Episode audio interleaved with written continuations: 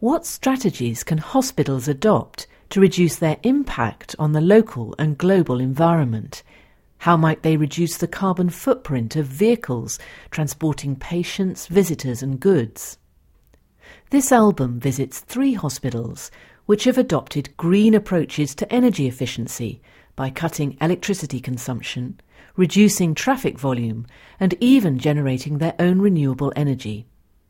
This material forms part of the Open University course T206 Energy for a Sustainable Future. From the Open University. For more information, go to www.open.ac.uk forward slash use.